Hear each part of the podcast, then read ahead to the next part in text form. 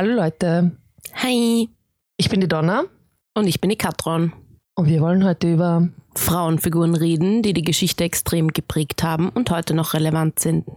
Wo beginnen wir? Am Anfang. Ja, Katrin. Katron. Wie heißt du denn nun wirklich? Ich sage immer ja, Katrin zu dem Podcast, aber... Das ist jedem selbst überlassen. Ich mag beides, aber Kat- Katron ist... universeller, sage ich mal so. Universeller? Okay, genau. Dann Katron. Ja, Donna, welche Figur hast du? Ich glaube, du solltest anfangen, oder? Ich sollte anfangen, mhm. ja. Also wir haben uns ja dieses Mal für Revolutionärinnen entschieden. Ich glaube, das kann man an dieser Stelle schon sagen. Und zwar nicht irgendwelche. Ich habe mich für die wohl ja überhaupt erste Frauenrechtlerin entschieden, für Olympe de Gouges. De Gouges. Sagt man es denn? De Gouges? De Gouges. De Gouges. De Gouges. Ähm, Olympe de Gouges, Re- Revolutionärin, Frauenrechtlerin.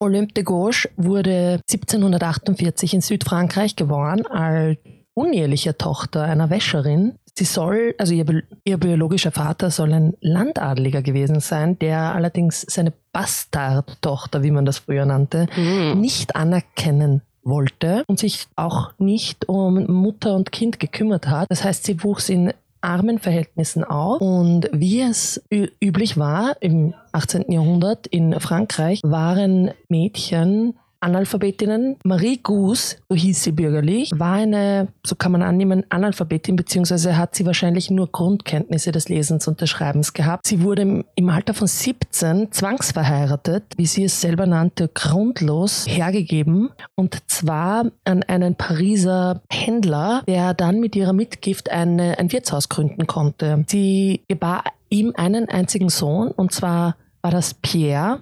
In demselben Jahr, als sie den Sohn gebar, starb auch ihr Mann. Marie Goose ging also nach Paris und begann eine lange Phase des Selbststudiums. Sie heiratete nicht wieder. Es ist aber anzunehmen, dass sie eine oder mehrere Beziehungen, sexuelle Beziehungen außerhalb einer Ehe führte. Ihr war es wichtig, fortan sich das Französisch des Nordens selbst beizubringen, und sie las auch viele politische und literarische Texte, und so kam es, dass sie zum Beispiel ihren ersten politischen Text, nämlich gegen die Sklaverei, siebzehnhundertvierundsiebzig zu Papier brachte. Das war ungefähr sechs oder sieben Jahre, nachdem sie in Paris ankam, und auch ihr erstes Theaterstück reichte sie dann zehn Jahre danach, siebzehnhundertvierundachtzig, ein. Dieses politische Stück behandelte zwei sehr brisante Themen der Sklaverei und der Kolonien und wurde erst einige Jahre später, nämlich siebzehnhundertneunundachtzig, in Paris uraufgeführt. Und schon nach der ersten Aufführung hat der damalige Bürgermeister Paris durchgesetzt, dass es nicht mehr stattfinden konnte, weil es so für Aufruhr sorgte. Im Vorfeld der Uraufführung schon haben sich viele namhafte Männer in den äh, politischen und literarischen Kreisen Paris darüber echauffiert, dass eine Frau, dass überhaupt eine femme auteur es sich anmaßt, mit so ernsten Themen auseinanderzusetzen. Das heißt, sie hat, nachdem sie dieses Stück eingereicht hat,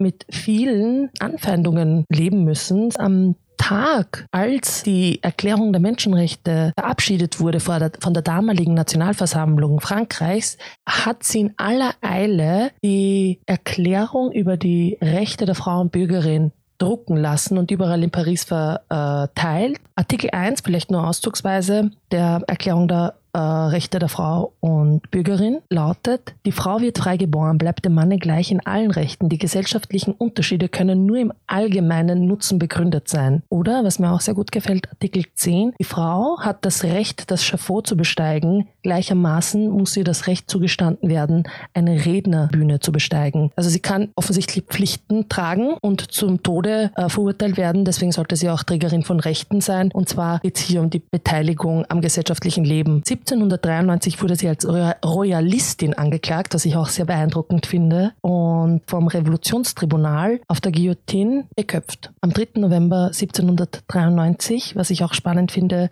einige Wochen nachdem Marie Antoinette, die damalige Königin, am sechzehnten Oktober guillotiniert wurde, starb auch die erste Frauenrechtlerin unter dem Vorwurf, eine Royalistin gewesen zu sein. Die Person, die ich mir ausgesucht habe im Kontext der Revolutionärin ist Rosa Luxemburg. Sie ist ja, kann ich ganz ehrlich sagen, mein absoluter History-Crush, wenn ich einen haben würde. Und ich würde auch für ein Gespräch mit ihr, wenn es nur zehn Minuten wären, so eine Niere hergeben. Also ohne, ohne Diskussion, ja. Sie wurde als Rosalia Luxemburg geboren, äh, und zwar in Kongresspolen. Also das war damals in, unter der Herrschaft vom Kaiserreich Russland. Und ist in einer bürgerlich-jüdischen Familie aufgewachsen. Eigentlich heißt sie Rosalia Luxemburg und das wurde durch irgendeinen behördlichen Schreibfehler zu Luxemburg und das hat sie einfach nie ändern lassen. Und auch weitere Punkte in ihrem Leben sind gleich absurd irgendwie, denn einerseits ist ihr Geburtstag ganz lange falsch überliefert worden und sie hat immer gesagt, sie ist nicht so alt, wie vielleicht andere gern glauben würden. Als Kleinkind wurde sie fälschlicherweise mit Tuberkulose diagnostiziert. Diese Krankheit war ja im neunzehnten Jahrhundert, also etwas, wo viele viele Leute dran gestorben sind, aber bei ihr war das einfach falsch diagnostiziert und durch diese falsche Diagnose blieb ihre Hüfte deformiert und deswegen hat sie gehinkt ihr Leben lang. Sie musste als Kind deswegen auch ein Jahr Bettruhe haben und hat sich einfach selbst Lesen und Schreiben beigebracht in dieser Zeit als Kind. Wenn man darüber recherchiert, wer Rosa Luxemburg eigentlich war und was sie gemacht hat, muss man eigentlich fragen, was sie nicht gemacht hat. Denn sie war Autorin, Politikerin, Marxistin, Philosophin, Ökonomin, Antikriegsaktivistin und Sozialistin. Sie konnte sieben Sprachen und man kannte sie bald als die Rote Rosa in ganz Deutschland. Sie hat nicht nur die damals größten ökonomischen Theorien weiterentwickelt, sondern auch mit Leuten wie Lenin darüber gestritten, wie eine Revolution zu führen ist. Sie war mit vielen Themen eine Pionierin, wie zum Beispiel dem intersektionalen Feminismus, dem sie schon hundert Jahre voraus war und immer Klassensolidarität mit Frauen aus dem globalen Süden und unterschiedlichen Herkünften ähm, gehabt hat. achtzehnhundertneunundachtzig zog sie nach Zürich, um dort zu studieren, denn das war die erste Universität, an der man als Frau im deutschsprachigen Raum, egal welcher Herkunft und gleichberechtigt mit Männern zusammen studieren durfte. Was ironisch ist, weil man in der Schweiz zum Beispiel als Frau erst neunzehnhunderteinundsiebzig wählen durfte, aber zumindest war man ausgebildet. Sie studierte Philosophie, Mathematik, Botanik und Zoologie, danach Rechtswissenschaften sowie Nationalökonomie. Neben dem Sozialismus waren Tiere vor allem ihre Leidenschaft. Sie soll gesagt haben, mein Innerstes gehört mehr meinen Kohlmeisen als den Genossen. Rosa Luxemburg wurde am fünfzehnten Jänner neunzehnhundertneunzehn erschossen und in den Landwehrkanal in Berlin geschmissen. Der Hauptmann, der den Befehl gegeben hat, gab sogar neunzehnhundertzweiundsechzig noch ein Interview im Spiegel und sagte, ich ließ Rosa Luxemburg richten. Es wurde auch übermittelt, dass in diesem Hotel, in dem sie angekommen ist, geschrien wurde, Rosa, du alte Hure, heute Nacht werden wir dir das Maul stopfen. Zwei sehr spannende äh, Biografien über zwei sehr große Frauen. Riesige Frauen, wenn Riesige man so will. Frauen. Die getrennt voneinander jeweils hundert bis hundertvierzig Jahre Abstand, mit hundert bis hundertvierzig Jahren Abstand äh, gelebt haben und ganz klar Revolutionärinnen waren, wie auch immer man sie einordnen will, in die jeweilige Revolutionsbewegung und dafür gerichtet wurden. Also sie mussten ja beide sterben. Das ist ja das große Gemeinsame. Sie, sie haben sicher auch andere Gemeinsamkeiten, aber das ist das, was halt sofort ins Auge sticht. Ja, das finde ich auch und vor allem... Also Rosa Luxemburg saß ja während ihrer Laufbahn fünf oder sechs Mal im Gefängnis, immer unterschiedlich lange, aber hat immer gewusst, dass sozusagen der Kompromiss, den man eingehen muss für die, das, was man weiterbringen möchte und für das, was man einstehen möchte, vor allem in einer Zeit, jetzt in ihrem Fall vor dem Ersten Weltkrieg, wenn man sich gegen diese Herrschaftsformen, gegen den Imperialismus stellt, gegen den Militarismus, eine andere Ges- Gesellschaftsordnung fordert, also viel größer als sie ist, ja, und, und sich sozusagen bereit dazu erklären in einer Zeit, wo es absolut nicht selbstverständlich ist, dass man sich überhaupt politisch als Frau engagiert oder selbst integriert. Es ist einfach spannend, dass sie, dass sie es geschafft hat, so stark zu bleiben. Natürlich, es gibt auch diese Briefe aus dem Gefängnis, wo es immer rausgekommen ist, dass sie sehr wohl darunter gelitten hat und das nicht das Einfachste war, aber dass sie es gemacht hat. Deshalb habe ich auch vorher gesagt, sie wäre mein History-Crush, mhm. ja, weil es einfach nur beeindruckend ist. Ja, das, das war ja bei, der, äh, bei Marie Gouges, oder Olympe de Gouges, wie sie sich selbst nannte, ähm, mit Künstlernamen, ähm, ganz ähnlich. Sie selbst hatte ja ähm, auch viel zu kämpfen. Also sie war früh politisch aktiv. Also sie hat viele Flugblätter und Plakate an die also Pariser Gesellschaft und ähm, auch an die Wände in Paris, ähm, an die Mauern in Paris geheftet, um ihre politische Message durchzubringen, und hat deswegen auch viele Männer, sage jetzt ganz bewusst Männer, verärgert und wollte damit eigentlich nur hervorheben, auch die Beteiligung der Frauen der französischen Revolution, die ja komplett außer Acht gelassen wurde von, von den Männern, die ja mit ihrem Humanismus und in, ihrer, in ihrem Verständnis der Aufklärung nur den Mann sahen. Ja, also sie haben die Menschenrechte ganz exklusiv geheftet an Bürgerrechten gesehen, weil Bürger ja nur Männer waren, nämlich die mündigen Bürger, die sogenannten. Gab es absolut keine Bestrebungen der damaligen Aufklärer und der damaligen Revolutionäre, dort Frauen mit, die haben ja noch nicht einmal mit gemeint. Also es war ja nicht so, dass sie sagen, okay, da steht jetzt einfach ja. die Rechte der, des Menschen, weil es war ja des hommes, also des Mannes. Sie haben ja wirklich die Frau davon ausgeschlossen gesehen, und das war ihr ganz großer Punkt, für den sie sich dann auch am Ende, für den sie dann auch am Ende ihr Leben geben musste, weil sie meinte, dass die französische Verfassung illegitim sei, weil die Hälfte der französischen nicht Bevölkerung mitgemeint war und auch nicht daran beteiligt an der Schaffung dieser Verfassung. Ja, das ist ja das Gleiche in der Arbeiterbewegung, dass man immer sagt, na gut, natürlich kann man kritisierend angendern, dass es per se nicht keine Strukturen ändern kann, aber wenn man sich sprachlich durchwegs ignorieren lässt, merkt man auch schon, dass, dass da einfach ein Teil nicht mitgedacht wird, auch wenn man es eigentlich sollte. Und natürlich ja. zu der Zeit noch eh viel weniger. Genau, zu der Zeit war es nicht nur nicht mitgedacht, sondern auch überhaupt nicht gemeint. Also ja. es war so, ja, ihr seid wirklich ganz, ganz offensichtlich ausgeschlossen, weil ihr nicht mündige Bürgerinnen seid und deswegen solltet ihr auch keine Menschenrechte haben. Ja. Und sie war auch oft im Gefängnis, als sie damals ihr erstes Theaterstück einreichte. Was man auch wissen muss, die Jakobiner waren ja, ähm, war ja die größte Gruppe der damaligen Revolutionäre. Und aber ist das was Religiöses? Nein, nein, nein. nein. Also vielleicht kann schon sein, weil es Jakobiner klingt sehr religiös, aber, aber es waren Aufklärer und, und äh, eine große Gruppe. Und Olympe hatte ja nur wenig Zugang zu diesen oppositionellen Gruppierungen, weil viele Frauen gar nicht zuließen oder nicht anerkannt. Diese Gruppen beteiligten sich natürlich auch politisch und literarisch. Und die Gruppe, der sie angehörte, war tatsächlich ähm, eine der wenigen in Paris, die Frauen akzeptierten, auch, also auch Frauen, die literarisch tätig waren. Diese Gruppe der Oppositionellen hatte eine Art Schirmherrschaft durch Prinzen, also durch durchaus Adelige, die trotzdem konträr, also gegen das geltende Regime, also das damalige absolutistische Reich unter Ludwig dem Sechzehnten. Und das, das muss man halt auch, finde ich, im historischen Kontext betrachten, dass wenn sie schon die Möglichkeit bekommt, sich oppositionell zu bilden oder Anerkennung findet durch ähm, auch von mir aus Männern, Männer, die politisch aktiv sind, dass es, sie gar nicht die Wahl hätte gehabt, vielleicht sich den Jakobinern anzuschließen, wenn die sie nicht haben wollen. Also wenn mhm. die der Meinung sind, dass eine Frau sich da nicht an der Revolution zu beteiligen mhm. hat. Und das wurde ihr dann halt im Endeffekt auch angekreidet. Deswegen wurde sie auch als Royalistin bezeichnet, weil sie sich sozusagen mit den falschen Oppositionellen umgab. Also ja, quasi sie hat ja aber nur die einzige Chance genutzt, die sie hatte. Ja, also das sozusagen, dass man sich dann als Frau ja auch keine eigenen Strukturen bilden kann, sondern sich in ein vorgegebenes entweder Parteiensystem oder eben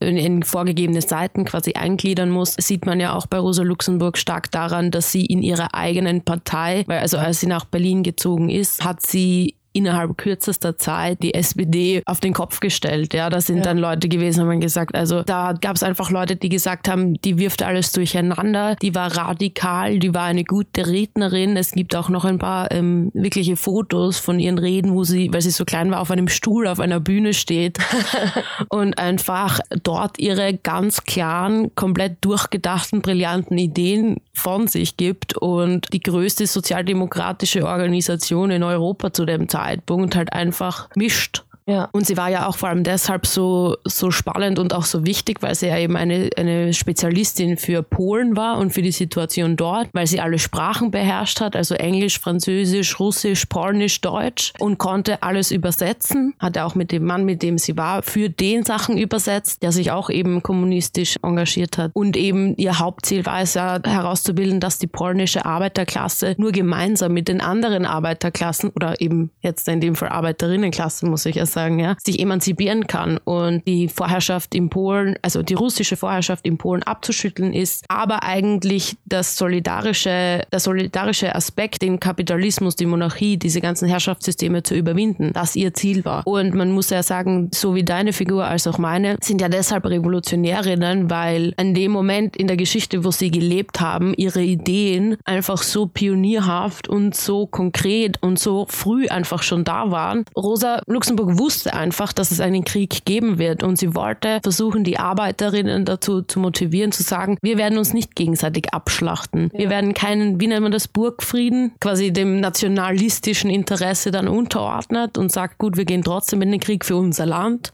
Was ja zu dem Zeitpunkt das erste Mal gab es ja Nationalstaaten, die wurden ja zum ersten Mal gebildet. Also der Konflikt ist ja immer einerseits die Geburt der demokratischen Idee einer Gesellschaft, andererseits nationalistisch bis zum geht nicht mehr. Was ich an beiden Figuren, ähm, nämlich all, also an beiden Frauen als Figuren, als revolutionäre Figuren spannend finde, ist auch ihr, ihre revolutionäre Einzelkraft. Sie waren ein bisschen Einzelkämpferinnen, ihre revolutionäre Kraft innerhalb einer bereits revolutionären Bewegung. Also sie waren, wenn man die Revolution als Antithese zum Herrschenden sieht, also quasi da ist jetzt das übergeordnete Regime und die Revolution ist eine, heute würde man sagen, Grassroots-Bewegung, also von unten eine Kraft dagegen, die Antithese und sie selbst waren innerhalb dieser Antithese noch einmal eine Antithese, die nicht nur die Forderungen der jeweiligen Revolution oder Revolutionsbewegung, sondern darüber hinaus schießend mehr einfordern wollte und das bis zum Schluss und weil du diesen Burgfrieden jetzt ansprichst, der ja vielleicht jetzt nationalstaatlich gemeint war, aber finde ich auch innerhalb einer, wenn man eine Revolution als Organismus betrachtet, selber sagt, ich lasse, also ich bin jetzt nicht friedlich, nur damit Forderung A, B und C der allgemeinen Bewegung erreichen, ja, sondern ich will alles. Ja. Genau, ich will nicht nur ja, drei Dinge und halte deswegen meine ja. Goschen, sondern ich will wirklich, wenn wir schon soweit sind und wenn wir schon umkrempeln, dann lass uns doch gleich aufräumen und machen wir es doch von Anfang an richtig. Und das sehe ich bei beiden Revolutionärinnen. Genau, also im Endeffekt geht es ja darum, das System zu wandeln und nicht im System etwas zu verändern, sondern das ganze System nach vorne zu bringen und, und auch darum, und deswegen auch ein bisschen Superrevolutionärinnen und auch darum, innerhalb des Revolutionsorganismus zu erkennen, die Fehler, die die, die Bewegung schon während der Bewegung macht oder, oder mit was sich eine große revolutionäre Bewegung zufrieden gibt, nur damit sie eine große, weite Gruppe der Bevölkerung erreicht, sich damit nicht zufrieden zu geben, sondern zu sagen, ich bleibe auch Revolutionärin und lasse mich nicht von der Dynamik der Revolution um, äh, umstimmen. Also ich sage dann nicht, okay, passt, ich bin schon zufrieden mit einfachen, coolen Dingen, Ja. sondern ich will wirklich alles. Was ich spannend fand bei der Recherche war der Punkt, dass man so gesagt hat, die Sozialdemokratinnen, die dann im Gefängnis waren, hatten dann den Ritterschlag. Also man war dann zu dem Zeitpunkt auch erst wirklich dabei in dieser Art von Revolution und in dem Gedanken, wenn man diesen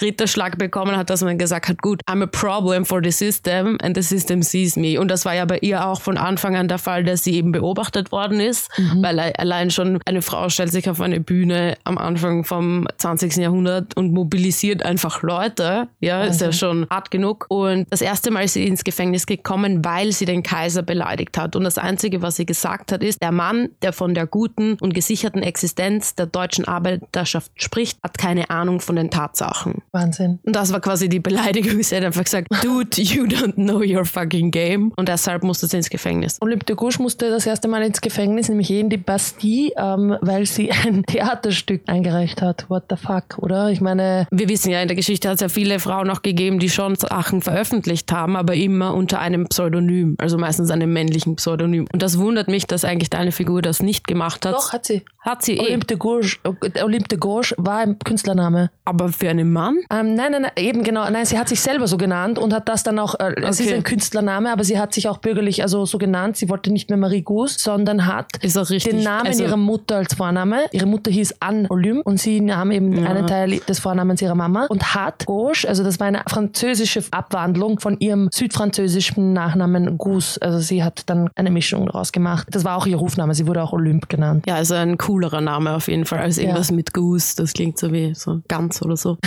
True. Was findest du bei deiner Figur ist so irgendwie die größte, das größte Erbe, das sie hinterlassen hat? Weil zum Beispiel ich kannte die Person jetzt, also als du sie gesagt hast, kannte ich sie nicht. Rosa Luxemburg kennt man vielleicht einfach auch, weil so Plätze oder Straßen so genannt werden oder Institute, ja. aber Olympe de Gouges habe ich davor wirklich noch nie gehört. Das, was sie uns hinterlassen hat, ist ganz klar die Erklärung über die Rechte der Frauenbürgerin. Ganz klar und konkret. Und man sagt ja auch, dass Wahrheit nie abstrakt, sondern immer konkret ist. Truth is concrete. Ja. Und dieser Mut, der damit verbunden, und sie hat diesen Mut ja natürlich in ihrer Biografie schon viel früher bewiesen, aber dieser Mut, den sie durch das, nämlich auch ganz konkret nicht nur das theoretische Aufschreiben dieser Rechte und anderen Leuten vielleicht erzählen oder sich Zeit lassen, sondern dass sie auch noch so konkret in ihrem Handeln war und das am Tag der Verkündung der Verfassung hinläuft zu einer Druckerei und das ausdrucken lässt, einpackt, wegschickt und an alle möglichen wichtigen Personen Frankreichs schickt, das äh, macht es eigentlich zu, einem, zu so einer revolutionären Tat. Und ein, aus ihrer Sicht sicher ungewolltes, aber ein ganz großer Punkt, der mit ihr zusammenhängt, ist auch die Tatsache, dass sie so geleugnet wurde und ausgelöscht, nämlich sowohl rechte als auch liberale als auch linke Akteurinnen, äh, Bürgerrechtlerinnen danach, auch hundert Jahre später, haben ihre Existenz negiert, also haben sie überhaupt nicht benannt oder ihre Arbeit anerkannt. Yeah. Und wenn sie es erwähnten, dann was ähm, in einer ja in einer Art des Abtuns. Damit haben sie sich natürlich vielerlei Gründe bedient. Ein Grund ist natürlich diese Anklage der Revolutionäre damals. Es gab ja dann dieses Revolutionärengericht unter ähm, Robespierre, der damals ähm, einer der ersten Tyrannen der Revolution war. Und darin in der Anklageschrift wird ihr natürlich unterstellt, dass sie Royalistin ist und und und und damit macht sie sich, also damit hat sie die Delegitimation innerhalb einer Revolution. Auf der Seite der Monarchisten zu stehen, ist ja quasi, wie, da kannst du ja gar nicht wirklich Revolutionärin sein. Dann, dann bist du es nicht und, und da kannst du noch so sehr für Frauen einstehen. Was ich daran so spannend finde, ist ja, dass ja die Französische Revolution damals, also das ja auch der, der Beginn oder die, die Manifestation der Aufklärung war, also die Tatsache, dass die Monarchien nach ganz langer Zeit gesehen haben, oh fuck, we have a problem. Ja. In Frankreich ist das halt als erstes passiert, aber die Monarchien auch in Österreich oder wo auch sonst immer haben gecheckt, so oh oh, jetzt da verändert sich was und man kann quasi den Menschen ihre Rechte nicht mehr absprechen. Also den Frauen ein bisschen länger noch als den Männern und auch im natürlich kolonialen Erbe, dauert das ja heut, heut, bis heute noch, aber dass zu dieser wichtigen Zeit äh, eine Person so viel Eigeninitiative hat, weil was ich mir dann immer vorstelle bei solchen Frauen, die halt echt gegen alles kämpfen mussten und gegen jede Legitimation kämpfen mussten, wo wir heute sagen, gut, wenn du heute irgendwie wählen gehst und ein bisschen was Politisches machst, dann hast du quasi deine Minimumpflicht erfüllt, aber, wie, aber stell dir mal vor, Donna, du hättest du diesen Backlash für alles, was du machst. Ich bin auch nicht in einem Umfeld aufgewachsen, wo alle gesagt haben, ja, bitte sei politisch, engagier dich für irgendwas, hab deine eigene Meinung, kämpf und, und steh für das ein, was du glaubst und so weiter. Aber ich glaube, den Druck und das Wissen, das man dann haben muss, ohne so viel Information zu haben oder alleine Rosa Luxemburg hat sich selber Lesen und Schreiben beigebracht, mhm. like mit fünf. Ja? Also die hatte diesen inneren Drang und das, das finde ich eben so... Das hat die Olympe de Gouges auch gehabt. Ja. Und auch erst zu spät, die war ja siebzehn, achtzehn, als ihr Mann gestorben ist und sie nach Paris kam mit ihrem kleinen Jungen und hat das, ich meine, da, darin sind sie sich natürlich ähnlich, dass sie scheinbar aus sich heraus diese Selbstermächtigung, diesen Drang zur Selbstermächtigung, diese Neugier hatten. Beide haben sich im Selbststudium das Lesen und Schreiben beigebracht. Die Rosa Luxemburg war ja trotzdem eine Bürgerliche, was man ihr jetzt nicht vorhalten kann, ja, weil sie hat sich trotzdem für die, für das Proletariat, für die Arbeiterbewegung eingesetzt. Olympe de Gouges war eine Arbeiterin. Also sie kam aus ärmsten Verhältnissen und hat widerwilligst in einem vielleicht verhältnismäßig hohen Alter, also in, in einem Alter, wo andere Leute auch damals schon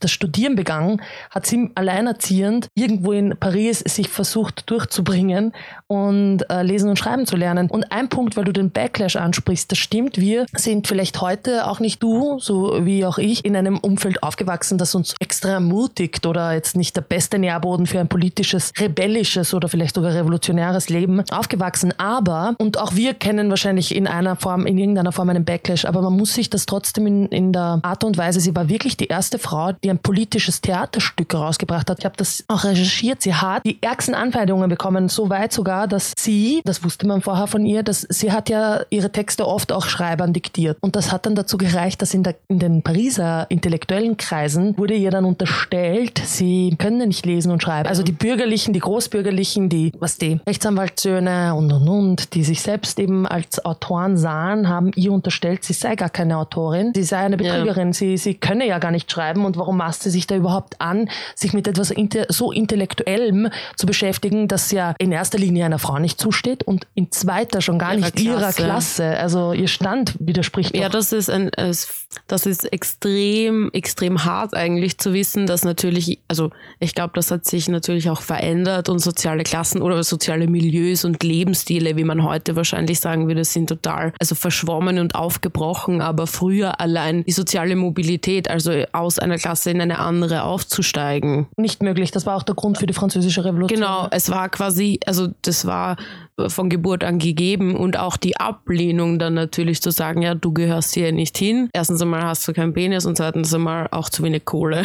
Genau, Esprit also, muss männlich sein, war ein Credo. Revolution kann man ja immer als sozialen Wandel verstehen, also eine Veränderung von bestehenden Verhältnissen. Sei das jetzt ökonomisch, politisch, kulturell, die Praxis, die Bewusst- das Bewusstsein einer Gesellschaft und so weiter. Und ich frage mich, ob dann solche Figuren wie Olympe de Gouges oder auch Rosa Luxemburg, wenn es die jetzt nicht gegeben hatte, wäre dann eine andere Person an deren Stelle? Wäre das dann eine andere Revolutionärin? Oder glaubst du, dass es wirklich so stark von Personen ausgeht, dass man sie braucht? Weißt du, wie ich meine? Wenn jetzt der Donald Trump nicht Präsident gewesen wäre und so wäre dieses Produkt von dem, was er halt ist, wäre dann einfach da, keine Ahnung, der Hans-Peter Mustermann anstelle von ihm und das wäre gleich schlimm. Einerseits glaube ich, dass der Mut, den diese Figuren, diese beiden Frauenfiguren hatten, außergewöhnlich ist. Also sicher nicht etwas, was jede oder jeder in sich trägt und auch ein bisschen diesen, also es ist immer so, wenn man das, wenn man die Geschichte von von äh, Olympe de Gouges oder von Luxemburg ähm, sich anschaut, dann frage ich mich immer so, hatten die nichts zu verlieren? Also so seriously, ich meine, ja. Das muss man sich vor Augen halten, dass man einfach riskiert das eigene Leben. Und auch äh, Rosa äh, und auch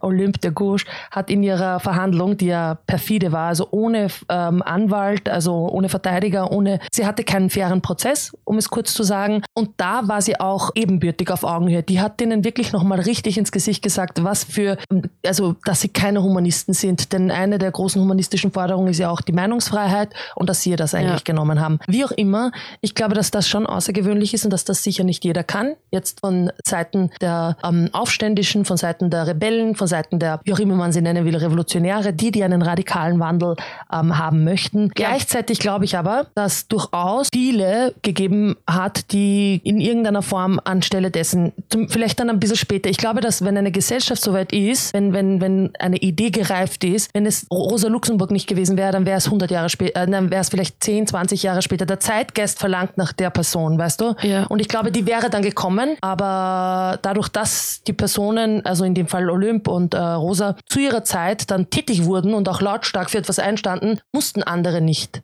Ja. Das, das, das stimmt auf jeden Fall. Ich glaube halt auch nur immer, dass die äußeren Bedingungen manchmal einfach quasi bestimmend dafür sein, was zu welcher Zeit dann wirklich funktioniert.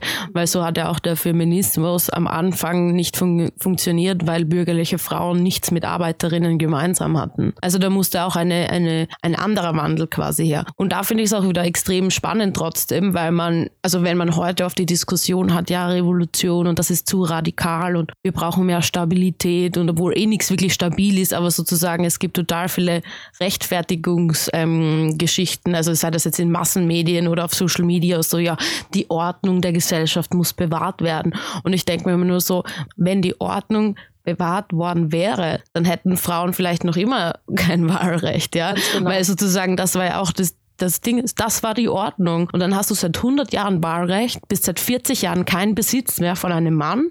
Und hast jetzt da durch die technologischen Bedingungen das erste Mal die Möglichkeit, selbst Strukturen zu schaffen. Das sind natürlich beide Seiten, weil Menschen, ähm, die keine progressive Gesellschaft wollen, das ja auch für sich nutzen können und sich radikalisieren oder wie auch immer. Aber das ist heute, finde ich, so relevant, auch dass wir hier sitzen können, unsere Meinung sagen können, uns einfach die Strukturen schaffen können, ist ja aufgebaut darauf, dass wir gesagt haben, nein, diese Ordnung ist nicht gut genug für uns. Und ja. uns gewehrt haben in irgendeiner Art und Weise. Und deshalb, ähm, genau, bin ich manchmal einfach schockiert, dass junge Menschen sehr darauf beharren, im, im Herrschaftsgebilde zu bleiben und sagen, nein, das wäre viel zu arg. Und wenn es darum geht zu sagen, gut, was passiert mit der Welt? Wo gehen wir hin mit unserem kapitalistischen System? Was bedeutet das für die Umwelt, für die politische Situation? Dann würde das ja auch heißen, dass wir anfangen müssen, nicht die ganze Zeit zu reformieren, irgendwas zu reformieren, was quasi nicht mehr funktioniert. Aber weißt du, was ich meine? Hast du auch, kennst du das auch von Leuten, dass sie so versuchen, jede, jede revolutionäre Haltung irgendwie abzutun mit, ah, das ist viel zu viel Chaos?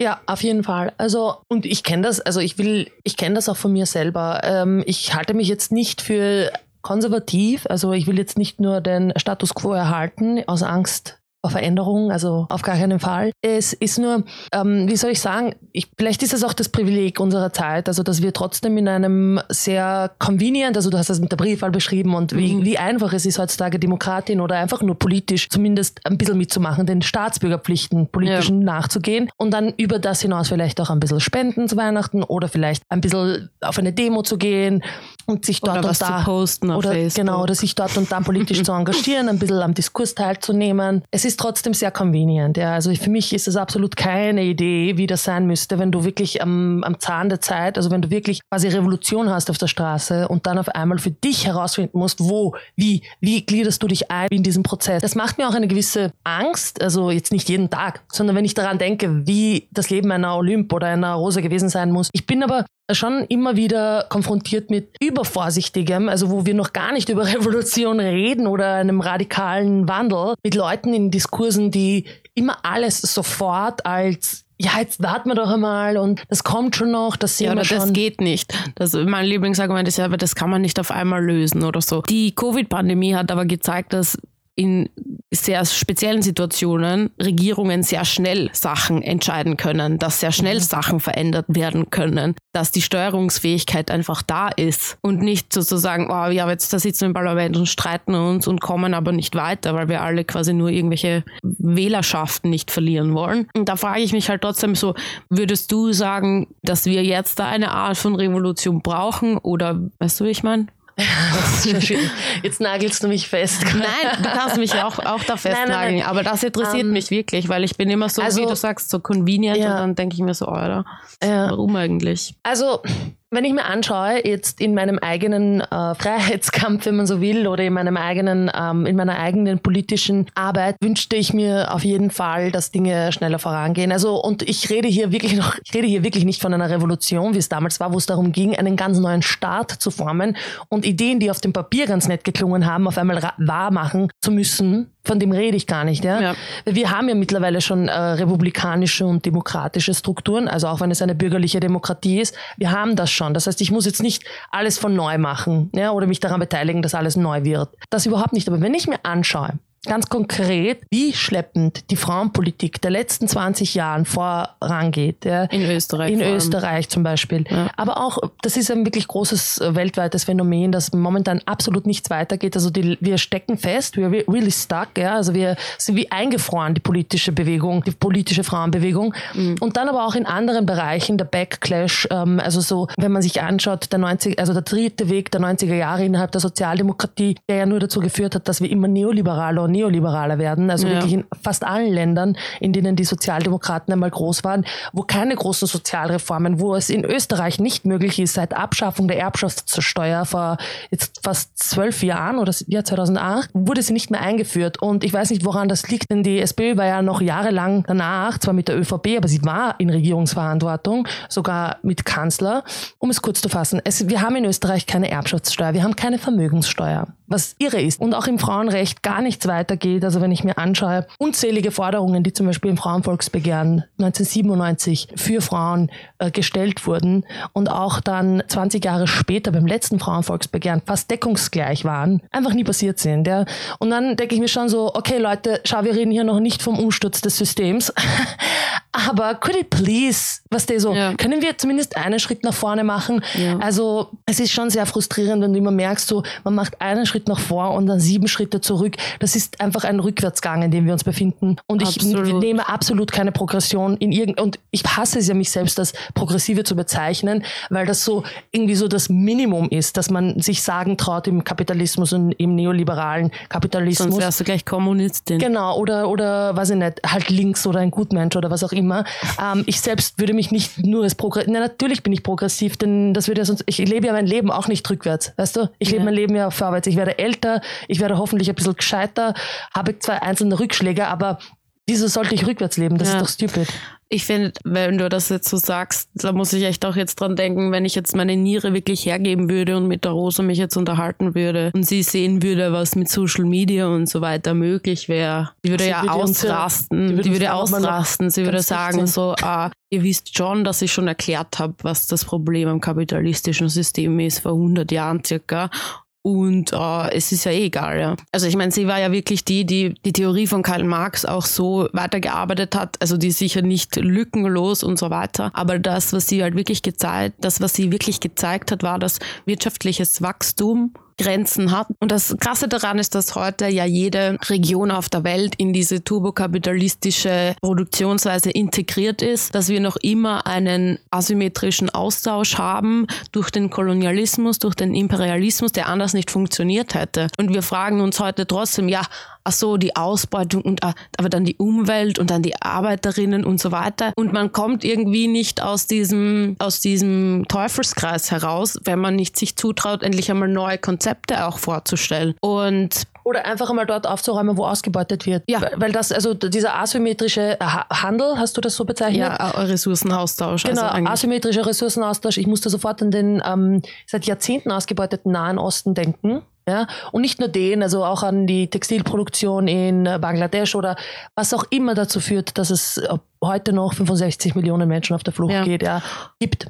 Und das bei wieder, weil du das gerade gesagt hast, mit, ähm, mit der Textilindustrie in Südostasien, da muss ich auch immer dran denken, wie heute auch Kap- also Feminismus im Kapitalismus angekommen ist und ich kann mir ein T-Shirt kaufen, wo oben steht The Future is Female. Das wurde von einer Frau in Bangladesch in einer Fabrik produziert, die absolut ausgebeutet wird und nichts daran verdient. Ja. Und das ist auch nicht Feminismus. Aber ich habe heute das Gefühl, so wenn, müssen wir komplett neue Systemteile finden, um irgendwie das zu überwinden, weil ich habe jetzt gerade nicht das Gefühl, dass es ein, also einen konstruktiven Weg daraus gibt. Und eben, weil ich vorher gesagt habe, stell dir vor, ich würde jetzt mit der Rosa reden und sie würde sagen, ah, Entschuldigung, spinnt ihr? Ja, was habt ihr gemacht? Muss ich mir halt dann fragen, so gut, was ist dann mein Beitrag dazu? Und eben, also einerseits war ich, bin ich mega happy mit dem Thema. Andererseits denke ich mal so, scheiße, ja.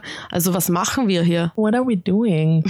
Rosa und Olympe, super coole Mädels, aber in Wahrheit, wo ist, wo ist unsere Rosa? Wo ja, ist aber unsere echt, also Olympe? Gibt es das jetzt da? Ich meine, das, das ist Greta Thunberg, aber die konzentriert sich halt auch, ja, sie ist noch jung, ich glaube, da kommt noch mehr, aber konzentriert sich ja auch eher auf, ähm, auf, den, äh, Olymp- äh, auf den olympischen Aspekt, auf den Umwelt- Umweltaspekt der Ungerechtigkeit. Am Götter im Olymp, die da die, ja, genau. die, die Eliten sind, die da den Markt regulieren. Ja. Ich muss auch sagen, dass heutzutage durch unsere Convenience, vielleicht ist das auch eine Art des Aufstandes, alles ein bisschen auf Kommunikations-, ähm, also auf Kampagnen ausgelegt ist. Also ich habe immer so ein bisschen das Gefühl, dass es eben die letzte Frauenbewegung ist ja die MeToo-Bewegung, die auch viel geschafft hat, also viel für Bewusstsein gesagt hat, aber man, man beschränkt sich aus Convenience-Gründen, nehme ich einmal an, ähm, immer auf kommunikative Revolution. Also man mhm. will immer nur Leute anregen, so think about it. Also so die letzten beiden großen, coolen Bewegungen, die ich in, also der letzten fünf Jahre ist ja zum einen die Umweltkampagne der Greta Thunberg und die MeToo-Kampagne, die ja von ähm, Alyssa Milano ähm, losgetreten wurde damals. Nein, ich glaube, das war eine, eine Chinesin eigentlich. MeToo, echt? Ja, ja, das war eine Chinesin, das ist nur Hollywood-Washing. Echt? Ja. Okay, schau, siehst du, also dann hat das bei mir schon einmal funktioniert, dass ich alles auf Amerika... Man kann nicht alles wissen. Vor allem ich, überall ich nicht. Ähm, nein, aber ähm, genau, und, und trotzdem, das war eine reine Kommunikationskampagne. Ich meine, ich glaube, es hat da natürlich reale ähm, Auswirkungen gehabt. Natürlich es wurden Hotlines eingerichtet in Hollywood und was das haben sich, oder bei den großen Nachrichtensendern haben sich viele Frauen dann auch zu Wort gemeldet und es wurde alles ein bisschen besser diskutiert. Ja, und es wurden auch wirklich Leute ähm, bestraft für ihr Verhalten. Also es gab reale rechtliche Konsequenzen. Und ich glaube, das ist das Revolutionäre daran, aber eigentlich die Idee und ähm, sozusagen diesen gesellschaftlichen Bewusstseinsschritt zu machen, das ist jetzt zweitausendneunzehn oder wann, achtzehn, wann das war, nicht revolutionär. zweitausendsiebzehn. Na voll, also ja, genau, genau. zweitausendsiebzehn. Aber, aber richtig, also vor allem, eben, okay, dann vielleicht in MeToo gab es für Einzelne, ich, ich habe trotzdem das Gefühl, es gab für einzelne Frauen um, oder für eh viele an der Zahl, aber halt dann trotzdem eher Anlass, also anlassbezogen Veränderung.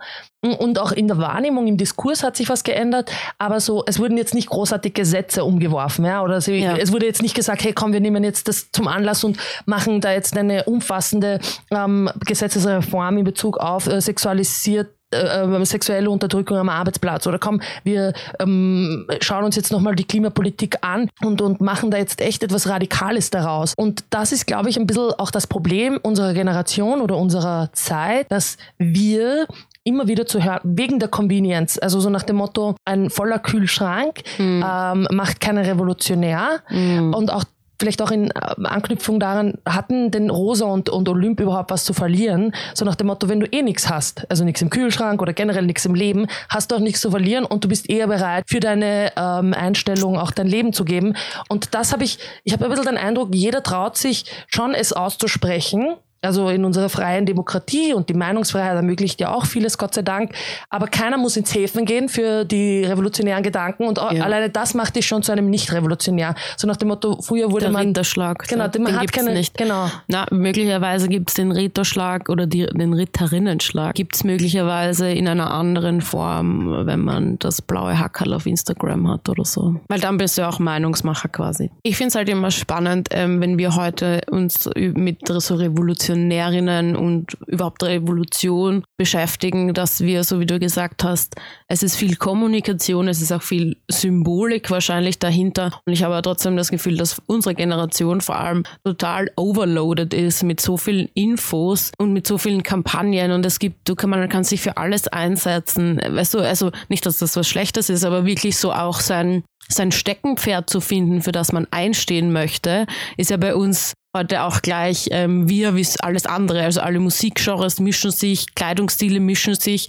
Es ist alles nur mehr ein großer Topf, und solange ich mich fühle, als hätte ich irgendwas Soziales gemacht, ist es ja schön. Ja, ich finde es, also wenn ich, wenn ich vielleicht auf den weiblichen Aspekt dieser beiden ähm, Meinungsmacherinnen eingehe, finde ich es beeindruckend, dass auch heute wenige Frauen das ähm, Chapeau, hätte ich jetzt schon gesagt, nein, die Rednerbühne, Rednerinnenbühne äh, besteigen. Das ist auch ein, ein ganz großer, also man in, in etablierten, also in jetzt nicht nur etablierte ähm, Kreise, wie zum Beispiel jetzt Parlamente, dort haben wir ja trotzdem in den meisten Parlamenten weniger Frauen als Männer, auch wenn es manchmal ähnlich ähm, viele sind. Aber viele Frauen, wenn man jetzt sich anschaut bei Demonstrationen, ja, wie viele Frauen dort sprechen mhm. oder bei Veranstaltungen. Oder das Megafon halten und herumschreien. Genau. Oder generell ähm, die Kraft oder die, die Bedeutung von diesem, von dieser Reichweite auch nutzen, nutzen. Ja, ja. Und sich trauen. Und ich glaube, das ist, was ich vorher auch gemeint habe mit dem, der Feminismus ist angekommen im Kapitalismus, weil wir schon also sehr darauf bedacht sind, ähm, die Weiblichkeit zu performen. Also sei das durch irgendwelche Kleidungsstücke, durch Schminke, durch eine gewisse Art von Umgang. Aber mir kommt vor, dass es Politische hat da ganz wenig Platz. Also nicht nur, weil man vielleicht, keine Ahnung, nicht nur nicht die Bühne ergreifen will, ja, sondern viel beschäftigter ist mit anderen Sachen. Ich glaube auch, dass es eine gewisse Aufmerksamkeit einfordert und auch eine, ein gewisses Selbstbildnis, wo quasi manche Traits jetzt nicht im Vordergrund stehen sollten, zumindest. Um, und also, je länger wir hier reden, desto finsterer wird's. Also, es ist auch so, soll man Licht einschalten? Ja, aber so, finsterer, so einschlafen. So. That's ironic, ja. Yeah. It's really ironic, weil das Licht wurde immer finsterer und die Stimmung auch und die Revolution wurde gecancelt. Okay, was, was ich gesagt habe, ich wiederhole mich noch einmal. Der Punkt, den du jetzt gemacht hast, ähm, den finde ich so spannend, weil ich einfach das Gefühl habe, dass Frauen vielleicht sogar heute noch weniger sich diesen Raum nehmen und die Bühne, auch wenn es mehr Strukturen grundsätzlich gibt, aber so in den Massenmedialen oder in diesen, in irgendwelchen Großunternehmen und in diesen klassischen Institutionen, wo einfach neunzig Prozent Markus in der Geschäftsführung sitzen, ja. Und was mein Punkt dahinter ist, dass Frauen vielleicht mehr damit beschäftigt sind, so ihre, diese weibliche Performance zu machen. Also, oh, so schaue ich aus, das habe ich an, ich bin jetzt ein Beauty-Instagrammer oder mache jetzt das und das. Und sozusagen das Politische wird immer mehr rausverdrängt, weil sozusagen dieses kapitalistische Weibliche immer mehr in den Vordergrund kommt und sich das aber eigentlich widerspricht. Witzig, dass du das sagst, denn ich habe, als ich auf der Uni politisch aktiv war, ähm, habe ich bei vielen Demos zwanzig fünfzehn, also da, da hat sie angefangen mit den Pegida-Demos und den Anti-Pegida-Demos, ja. bei denen ich da war, ich war nicht bei Pegida-Demos. um, um, okay, I'm leaving. Genau, so, okay, bye. Bye. It was Who fun while it lasted. Um, und dann um, zwanzig fünfzehn eben durch die Flüchtlingsbewegung, uh, durch die große, gab es dann natürlich viele Solidaritätsdemonstrationen. Uh, da durfte ich aufgrund der Tatsache, dass ich eben in Jugendorganisationen sozialdemokratischen aktiv war, durfte ich auch bei manchen Vorschreierin sein, also mit Megafon und mit, was der yeah. auf einem, auf einer Bühne stehen und dann irgendwie Ansprachen halten. Und das hat mir sehr Spaß gemacht, das hat mich aber auch sehr äh, verängstigt, muss ich sagen. Ich war jedes Mal, habe ich gezittert, wenn ich oben stand. Aber wie jung warst du da? Nicht so jung, ich bin erst, glaube ich, mit, mit zweiundzwanzig politisch aktiv naja, geworden. Aber. aber ich war, nein, damals war, also zwanzig fünfzehn, ich war sechsundzwanzig, also ah, okay. vielleicht nur eine Spur jünger als du.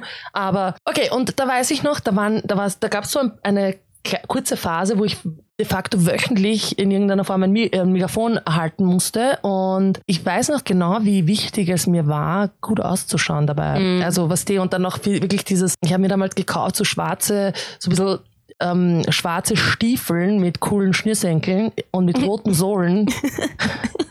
Also, und voll, also weil du sagst, kapitalistischer Feminismus, äh, genau, es war keine Louboutin, aber, aber was, es war so, also okay, dann denk jetzt nach, also, wenn eine Revo- revolutionäre Barbie gäbe, wie würde die, Howard Schiller, und dann so schwarze Strumpfhosen vielleicht ein bisschen zerrissen, ich habe sie, mm. also so weit bin ich nicht gegangen, dass ich sie zerreiße, aber es ist mir halt passiert und dann habe ich es einfach gelassen, schwarzer, schwarzer Minirock, ähm, irgendein schwarzes, cooles Label mit irgendeiner politischen Message, Lederjacke, vielleicht drunter noch, was die, einen, einen Kapuzenpulli, einen schwarzen, die Haare lang und irgendwie so ein bisschen verruchtes Make-up. I swear to God. Und ich habe immer geschaut, dass ich so ausschaue, wenn ich da oben bin. Und danach kommt so eine ähm, andere Frau, die man halt damals in Linz, wo ich aktiv war, in manchen Kreisen kannte, also die kulturpolitisch unterwegs ist, und die sagte dann zu mir, haha, das Go-Go-Girl der Antifa. Oh, zu mir. Oh, oh.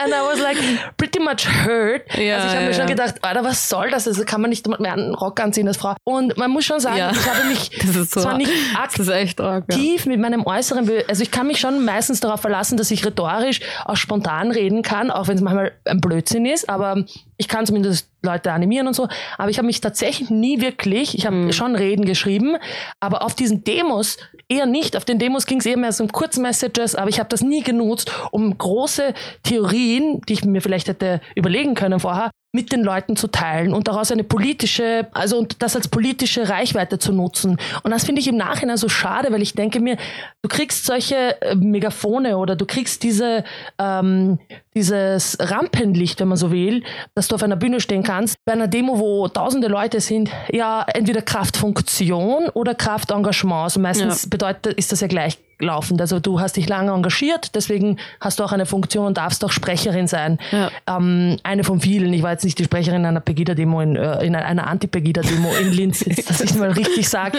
Aber du weißt, was ich meine. Und dann nehme ich mir nicht einmal die Zeit, um Theorien aufzuschreiben. Und das finde ich zum Beispiel auch bei mir so schade. Ich bin jetzt schon zehn Jahre in irgendeiner Form politisch aktiv und noch nie hätte ich mir, vielleicht auch, weil ich es als eine Anmaßung empfinden würde, aber noch nie hätte ich mir so mutig wie eine Olympe de Gouges ähm, gedacht, hey, okay, ich habe erst mit achtzehn Schreiben und Lesen gelernt und mir ist es eigentlich scheißegal, was diese ganzen intellektuellen Vollidioten da von mir halten. Ne? Ich mache es trotzdem. Ich setze mich hin und schreibe mir ein paar theoretische ähm, Punkte auf, die ich gerne hätte und nehme mir heraus, dass ich da oben etwas den Leuten erzähle. Ja. Und das habe ich nie gemacht und das finde ich einfach so idiotisch. Warum ja. nicht? Also ich finde das jetzt eigentlich voll die harte Story, weil ich habe gar nicht so damit gemeint, dass es total verwerflich ist, wenn man sich sozusagen seinen, seinen Schutz, aus Schutz heraus quasi so herrichtet, damit man sich gut und stark und selbstbewusst fühlt, weil das ist ja auch oft ein psychologischer Effekt. Ja. Also einerseits nach innen und einerseits nach außen, weil als Frau wird man nie neutral wahrgenommen und dann kommt halt jemand her und hat sowieso, also sofort etwas zu kritisieren. Ich kenne es ja von mir. Ich habe Ausstellungen organisiert und habe mich also immer als also stark als Feministin und so selbst beschrieben. Und wenn es dann immer um die Frage ging, ja, und wer eröffnet das jetzt? Und wer ist jetzt das Gesicht davon? Und wer ist jetzt die Ansprechperson? Dann habe ich immer gedacht, ach so, ja, scheiße, das bin ja auch ich. Also das ist ja auch anstrengend. Und aber und gleichzeitig habe ich mich aber dann auch, also ich hatte einen, meine Go-To-Frisur, meine Go-To-Jacke, die ich anhatte, auch mein Go-To-Make-up, einfach um in dieses für mich Bild reinzugehen und auch mich zu schützen davor. Und das habe ich eigentlich vorher gar nicht gemeint. Ich dachte eher so, wenn man quasi gar nicht diese, also gar nicht nach vorne geht mit irgendwas oder auf sich den Platz nimmt, den man vielleicht haben könnte, weil man gerade busy ist, seine Füße zu waxen. Ja, also weil so quasi eher im Kontrast und du gar meinst, nicht. Dass dir die, dass dir kapitalistische Idee von Schönheit so sehr im Weg steht, dass du dich gar nicht mehr mit anderen Dingen befasst. Genau. Oder? Und dass man es quasi nicht für, so wie wir es gemacht haben, auch für uns nutzen kann, sondern eigentlich sie auch kontraproduktiv sein kann, diese Idee. Ich habe ja muss ich echt sagen, vor dann einer der letzten Demos, auf denen ich vorschreien durfte, habe ich mir eines schönen Tags habe ich angerufen mit dem teuersten Friseursalon ähm, in Linz, habe ihnen gesagt, dass ich auf eine Hochzeit muss, weil du weißt ja, wie das ist bei fancy Friseursalons, sagen sie immer, dass es erst in drei Wochen einen Termin gibt und ich so, hey, muss auf eine, auf eine Hochzeit. Auf eine sozialistische Hochzeit. Und, und, nein, aber dann bin ich hingegangen und sie so, ja, okay, dann hochstecken oder wie? Und ich so, nein, abschneiden. Und ich habe ja ganz langes Haar gehabt mm. und ich so, und sie so, wie jetzt? Und ich so, ganz kurz. Und sie so, ich dachte, sie gehen auf eine Hochzeit. Sag ich so, na, ich gehe auf eine Demo. Und ich weiß noch, dass das, also diese Aussage von vorhin und das, es war tatsächlich so, ich sage jetzt nicht, dass diese Handlung, also ich habe mir die Haare dann ganz kurz abschneiden lassen, auf, auf wirklich fast Männerfrisur, wenn man so will. Ähm, es ist jetzt nicht zu hundert Prozent auf diese eine Aussage dieser Frau, vom, also Monate vorher zurückzuführen, aber es hat schon in mir, glaube ich, gerattert und ähm, ist angereift und habe ich mir echt gedacht, so, okay, Donna, wie, wie viel ähm, verlässt du dich dann eigentlich auch auf dieses Schönheits-, auf dieses Kapital, auf dieses Kulturelle, ja. nämlich deine schönen langen Haare? Also ich, eigentlich habe ich mich gezwungen, in Wahrheit. Ähm, ich habe es dann auch gehasst ganz lange. Ein paar Monate lang habe ich die kurzen Haare so gehasst, weil ja natürlich Zero Risk, gell, kannst du dir vorstellen. Mhm. Also selbst die Antifa-Boys und die ganzen linken Boys haben mich nicht mehr mit dem Arsch angeschaut. Like, was zur Hölle. Ich habe sich wahrscheinlich gedacht, was sind, was sind Sie für eine? Nein, überhaupt nicht. Ich will jetzt nicht allen linken Männern unterstellen, dass sie sexistisch sind, but let's be honest. Nein, es war wirklich arg für mich. Ich habe mich urgeschämt. Ich bin dann hin und habe dann auch trotzdem vorgeschrien. Aber ich kann mich erinnern, ich habe mich gefühlt, wie das letzte Mal, glaube ich, mit dreizehn, als ja. ich das erste Mal in dem weiblichen Körper... Ja. so, so, ich bin, ein, bin ich ein Wurm? Bin ich ein Säugetier? No one knows. No one knows. Aber ich war so verunsichert und dass ich mich dieser Exposure so ausge, mm. ausgeliefert habe. Also ich, ich konnte auch nicht, deswegen sind meine Haare jetzt wieder ganz lang, aber ich weiß noch, das war eine der ähm, intensivsten Erfahrungen über mich selbst, nämlich ja. zu erkennen, wie nackt ich mich fühle, ohne ähm, dieses äh, Schönheitsmerkmal, das, ja. das total mit mir selbst, mit meiner eigenen Identität verbunden ist. Es ist ähm, auch spannend, weil es gibt über die Rosa Luxemburg auch ein paar ähm, Kommentare auch zu ihrem Aussehen, eben weil sie eben eine kleine hinkende Frau war, die jetzt... Äh, wo immer steht, nicht die Schönheit war, weißt du, wo das quasi so noch, also nochmal vermehrt, du ja überhaupt keine Legitimation hast, dich zu blicken zu lassen, wenn du nicht schön zum Anschauen bist. Aber wurde über die anderen Genossen nicht gesagt, ja, oder? Natürlich nicht, weil die haben mal ausgeschaut wie irgendwas, ja. und, die, und aber, aber das dann noch einmal wahrscheinlich umso überraschender, dass die sich auf die Bühne gestellt hat, auf diesen Sessel auf der Bühne gestellt hat und einfach der Raum still war und sie so alle in ihren Bann gezogen hat mit ihren Worten und mit ihrem Intellekt. Und dafür ist sie auch wieder schön, wenn man dann sagen kann, gut, vielleicht kriegt man auch mehr Aufmerksamkeit, wenn man dann so ausschaut und sich da hinstellt, aber wenn man sich da einfach hinstellt, egal wie man ausschaut und trotzdem abrasiert, ja, und ja, abliefert mhm. zu tausend und alle fassungslos sind, das ist einfach geil. Und ein, und ein wunderbares Zitat ähm, aus dem politischen Testament von Madame de Gouges. Mein Herz vererbe ich dem Vaterland, meine Rechtschaffenheit den Männern. Die haben sie bitter nötig. Meine Seele den Frauen, das ist kein geringes Geschenk. Meine Kreativität den Stückeschreibern, die kann ihnen von Nutzen sein. Meine Selbstlosigkeit vererbe ich den Ehrgeizigen, meine Philosophie den Verfolgten, meinen Geist den Fanatikern, meinen Glauben den Ungläubigen.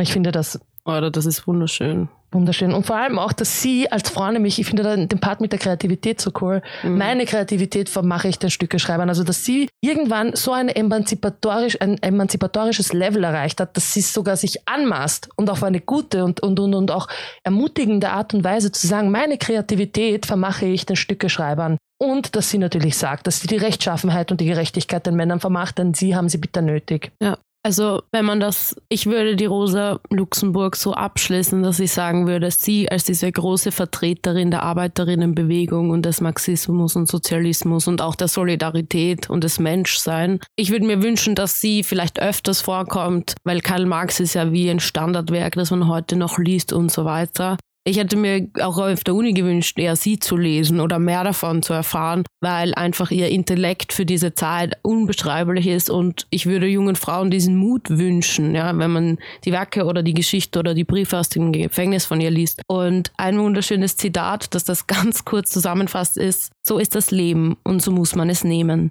Tapfer, unverzagt und lächelnd. Trotz alledem. Mm. Ich finde, was man sich abschließend von Olympe de Gouges, ich glaube, gegen Ende kann ich jetzt schon noch den Namen aussprechen, mitnehmen kann, ist, wenn eine Frau als sogenannte Bastardtochter in armen, ärmsten Verhältnissen, alleinerziehend und ohne jede Bildung hingehen kann und der Gesellschaft Theaterstück nach Theaterstück, Roman nach Roman die Kehle hinunterdrücken kann. Ja? In your effing face. Und das zweihundertvierzig Jahre bevor wir gelebt haben. Dann macht es auch, egal wo ihr herkommt, wie ihr, und ich weiß, das klingt jetzt vielleicht auch kapitalistisch so, ja, yeah, you can do it, aber vielleicht einfach den Mut, in eurem eigenen Schaffen und in eurer eigenen äh, Lebensrealität Dinge trotz alledem zu machen und euch nicht unterkriegen zu lassen, nur weil euch jemand sagt, dass ihr Betrügerinnen seid oder es eigentlich gar nicht selbst gemacht habt oder es euch nicht zusteht. Das Ja, do it, um mit einem kapitalistischen Zitat von Nike zu schließen. Scheiße, warum fällt mir nichts Besseres ein? Nein, also ich würde eher dann sagen, hey, egal ob du, keine Ahnung, den Friseurtermin vor deiner Rede brauchst oder nicht, mach trotzdem einfach die Rede. Ja, thank you. Wir haben heute über Revolutionärinnen gesprochen, liebe Katrin, und du weißt, was am Ende immer kommt. Ich äh, möchte von dir wissen, zu wie viel Prozent du dich als Revolutionärin betrachten würdest. Ich glaube, in manchen Situationen sehr und in manchen In manchen Situationen wäre ich gern viel mehr. Und du? Ja. Also wenn man sich anschaut, bei welcher Partei ich Mitglied bin, zero percent, würden jetzt wahrscheinlich meine kommunistischen Hörerinnen, von denen ich überzeugt bin, dass es ein, einige sind, ähm, behaupten, nein, ich weiß nicht. Ich glaube, wenn man sich anschaut, woher ich komme und ähm, mit meiner Geschichte, habe ich für mich selbst schon viele Emanzipationen, Rhetorische ähm, Entwicklungen durchgemacht und darauf bin ich sehr stolz. Ähm, eine politische Revolutionärin bin ich leider noch immer nicht, aber ich hoffe natürlich, dass ich mich niemals dem Joch des Kapitalismus und es ist so ein Eierschalentanz, goddammit.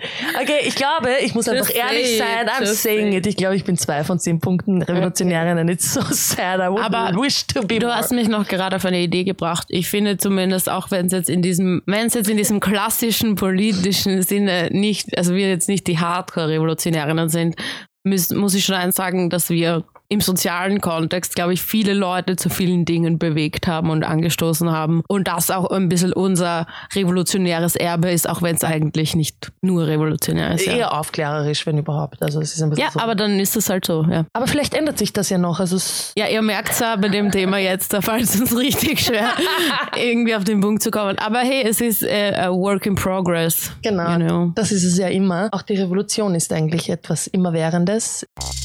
Schwankweiber. Das war die dritte Folge der Schwankweiber mit Donna und Katron. Schaltet das nächste Mal auch wieder ein. Es wird bestimmt wieder spannend. Extrem spannend. Bye. Bye.